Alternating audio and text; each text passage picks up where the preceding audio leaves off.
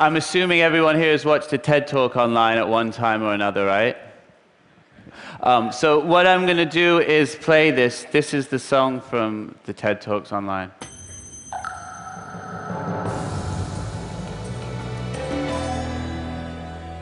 I'm going to slow it down because things sound cooler when they're slower.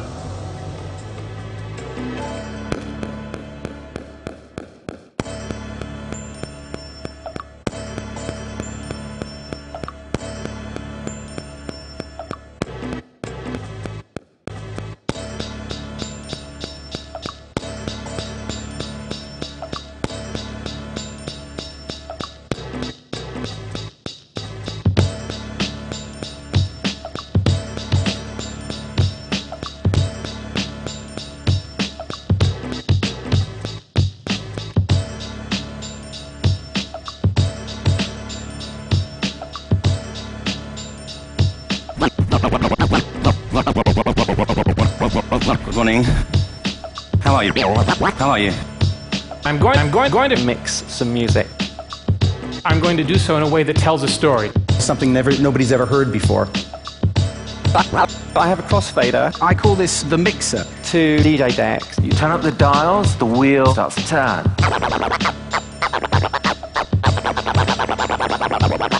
I have always loved music. melody or a rhythm or mood or an attitude. feeling everything that's that's going on inside my body. break, break, break, break, break, break in your in your brain is this amazing musical computer. Using computers and synthesizers to create works. It's a language that's still evolving.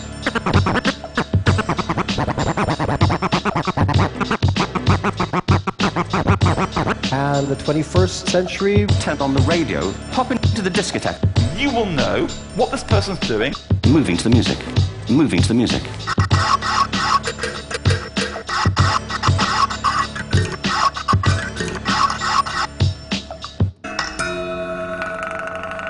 This is my favorite part. You got to have uh, door stops. Door stops. That's that's important. we all love music a great deal. Anthems, dance crazes, ballads, and marches. remix. It is new Music. created from old music. blend seamlessly. And that's how it goes. What what happens when the music stops? What what happens when the music stops? What what happens when the music stops? Yay! Um, So,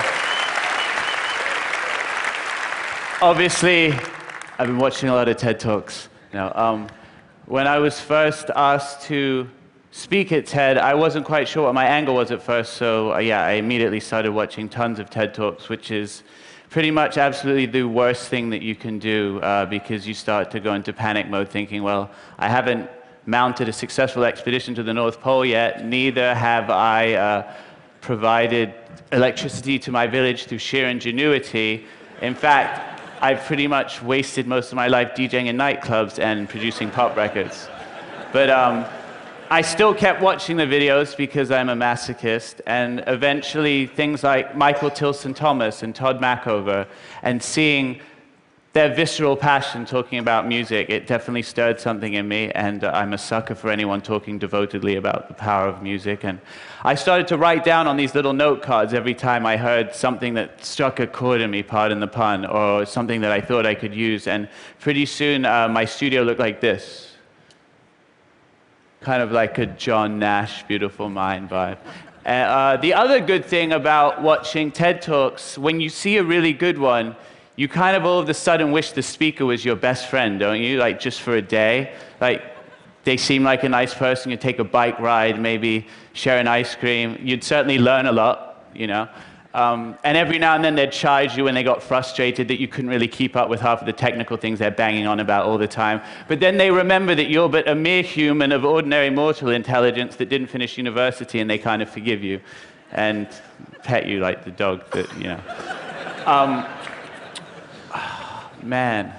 Yeah, back to the real world. Uh, probably Sir Ken Robinson and I are not going to end up being best of friends. He lives all the way in LA and I imagine is quite busy. But through the tools available to me, technology, and the innate way that I approach making music, I can sort of bully our existences into a shared event, which is sort of what you saw. You know, eh, I can hear something that I love in a piece of media and I can co opt it and insert myself in that narrative or, um, or alter it even. In a nutshell, that's what I was trying to do with these things, but more importantly, that's what the past 30 years of music has been. That's the major thread. See, 30 years ago, you had the first digital samplers, and they changed everything overnight. All of a sudden, artists could sample from anything and everything that came before them. From a snare drum, from the funky meters, for a Ron Carter bass line, you know, the theme to The Price is Right. Albums like De La Soul's Three Feet High and Rising and the Beastie Boys' Paul's Boutique looted from decades of recorded music to create these uh, sonic layered masterpieces that were basically the Sgt. Peppers of their day. And they weren't sampling these records because they were too lazy to write their own music. They weren't sampling these records to cash in on the familiarity of the original stuff. To be honest, it was all about sampling really obscure things, except for a few obvious exceptions like Vanilla Ice and Doon Doon Doon Doon Doon Doon that we know about. But the thing is, they were sampling those records because they heard something in that music that spoke to them that they instantly wanted to inject themselves into the narrative of that music. They heard it, they wanted to be a part of it, and all of a sudden they found themselves in possession of the technology to do so. Not much unlike the way the Delta Blues struck a chord with the Stones and the Beatles and Clapton, and they felt the need to co opt that music for the tools of their day. You know, in music, we take something that we love and we build on it. I'd like to play a song for you.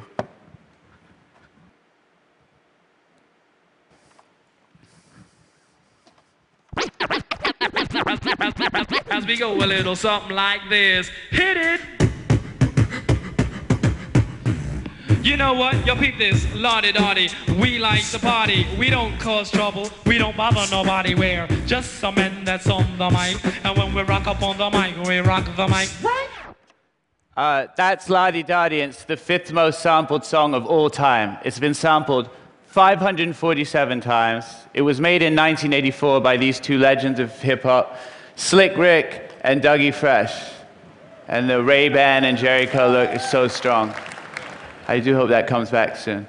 Anyway, this predated the sampling era. There were no samples in this record, although I did look up on the internet last night, I mean, several months ago, that la di da means uh, it's an old Cockney expression from the uh, late 1800s in England, so maybe a remix with Miss Patmore from Downton Abbey coming soon, or that's for another day. Dougie Fresh was a human beatbox. Slick Rick is the voice you hear on the record, and because of Slick Rick's sing-songy, super catchy vocals, it provides endless sound bites and samples for future pop records. Um, that was 1984. This is me in 1984, in case you're wondering how I was doing. Thank you for asking. It's Throwback Thursday already. I was involved in a heavy love affair with the music of Duran Duran, as you can probably tell from my outfit. I was in the middle. And uh, the simplest way that I knew how to co myself into that experience of wanting to be in that song somehow was to just get a band together of fellow nine year olds and play Wild Boys at the school talent show. So that's what we did. And uh, long story short, we were booed off the stage. And if you ever have a chance to live your life escaping hearing the sound of an auditorium full of second and third graders booing, I would highly recommend it. It's not really fun. But it didn't really matter because what I wanted somehow was to just be in the history of that song for a minute. I didn't care who liked it, I just loved it, and I thought I could put myself in there. Over the next 10 years, La Di Da Di continues to be sampled by countless records, ending, on, ending up on massive hits like Here Comes the Hot Stepper and I Wanna Sex You Up. Snoop Doggy Dogg covers the song on his debut album, Doggy Style, and calls it Lodi Dodi. Um, copyright lawyers are having a field day at this point. And then you fast forward to 1997, and the notorious B.I.G. or Biggie reinterprets La Di Da Di on his number one hit called Hypnotize, which I will play a little bit of, and I'll play you a little bit of the Slick Rick to show you where they got it from.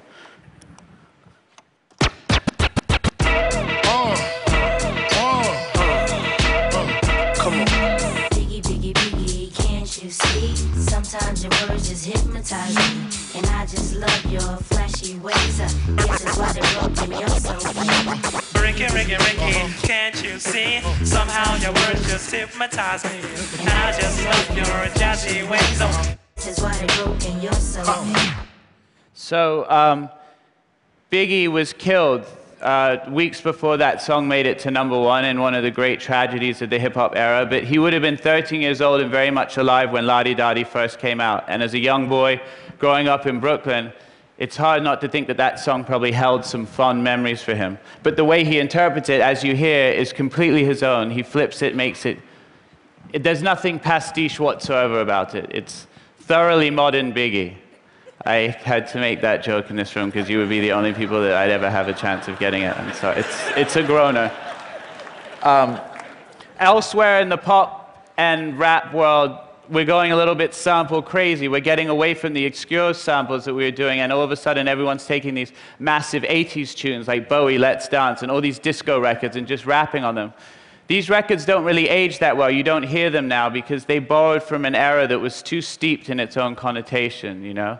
You can't just sort of hijack nostalgia wholesale. There has to be, it leaves the listener feeling sickly. You have to take an element of those things and then bring something fresh and new to it, which was something that I learned when I was working with the late, amazing Amy Winehouse on her album Back to Black.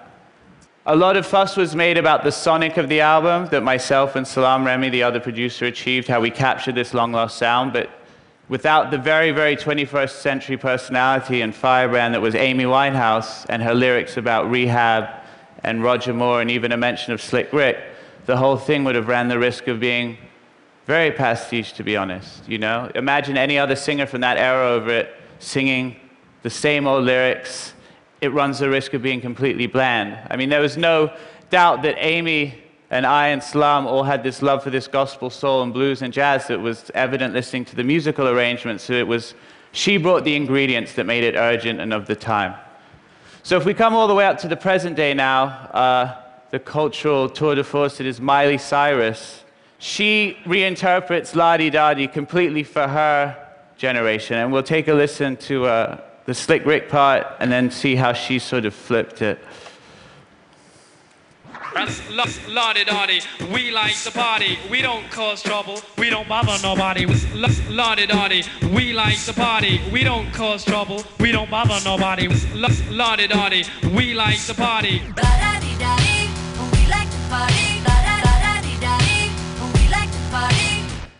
So, um, Miley Cyrus, who wasn't even born yet when La Di Da Di was made, and neither were any of the co-writers on the song, um, has found this song that somehow etched its way into the collective consciousness of pop music, and now, with its timeless playfulness of the original, is kind of translated to a whole new generation who will probably co-opt it as their own. Since the dawn of the sampling era, there's been endless debate about the validity of music that contains samples. You know, the Grammy committee says that if your song contains some kind of pre-written or pre-existing music, you're ineligible for Song of the Year. Rockists, who are racist but only about rock music, constantly use um, the argument to de- that's a real word. That is a real word. They constantly use the argument to devalue rap and modern pop, and uh, these arguments completely miss the point because the dam has burst. We live in the post sampling era. We take the things that we love and we build on them. That's just how it goes. And when we really add something significant and original and we merge our musical journey with this, then we have a chance to be a part of the evolution of that music that we love and be linked with it once it becomes something new again. So uh, I would like to. Uh, do one more uh, piece that I put together for you tonight, and it, it takes place with uh, two pretty inspiring TED performances that I've seen. Uh, one of them is the uh, piano player Derek Paravicini, who happens to be a blind autistic genius of the piano, and Emmanuel Jal, who's an ex-child soldier from the South Sudan, who's a spoken word poet and rapper. And once again, I found a way to annoyingly me, me, me myself into the musical history of these songs. Um, but I can't help it because I these things that I love and I want to mess around with them. So um, I hope you enjoy this. Uh, here we go. Let's hear that TED sound again, right?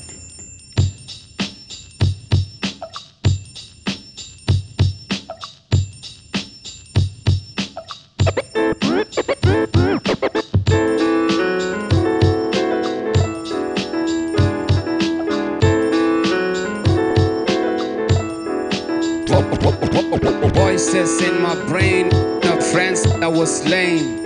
Friends like Loire who died on my side of starvation. In the burden jungle and the desert plain.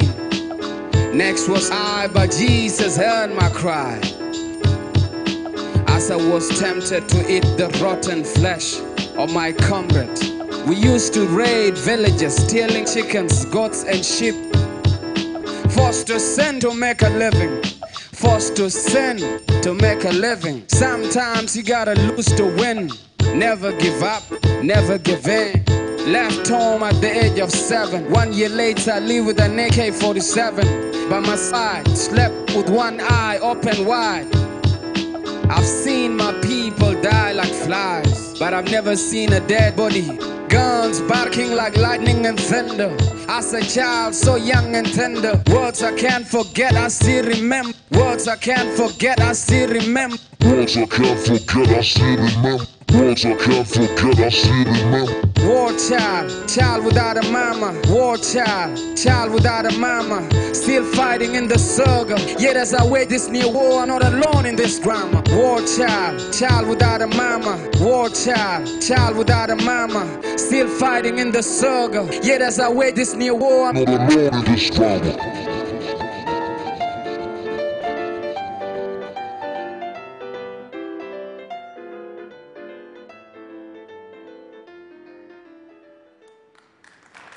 Thank you very much.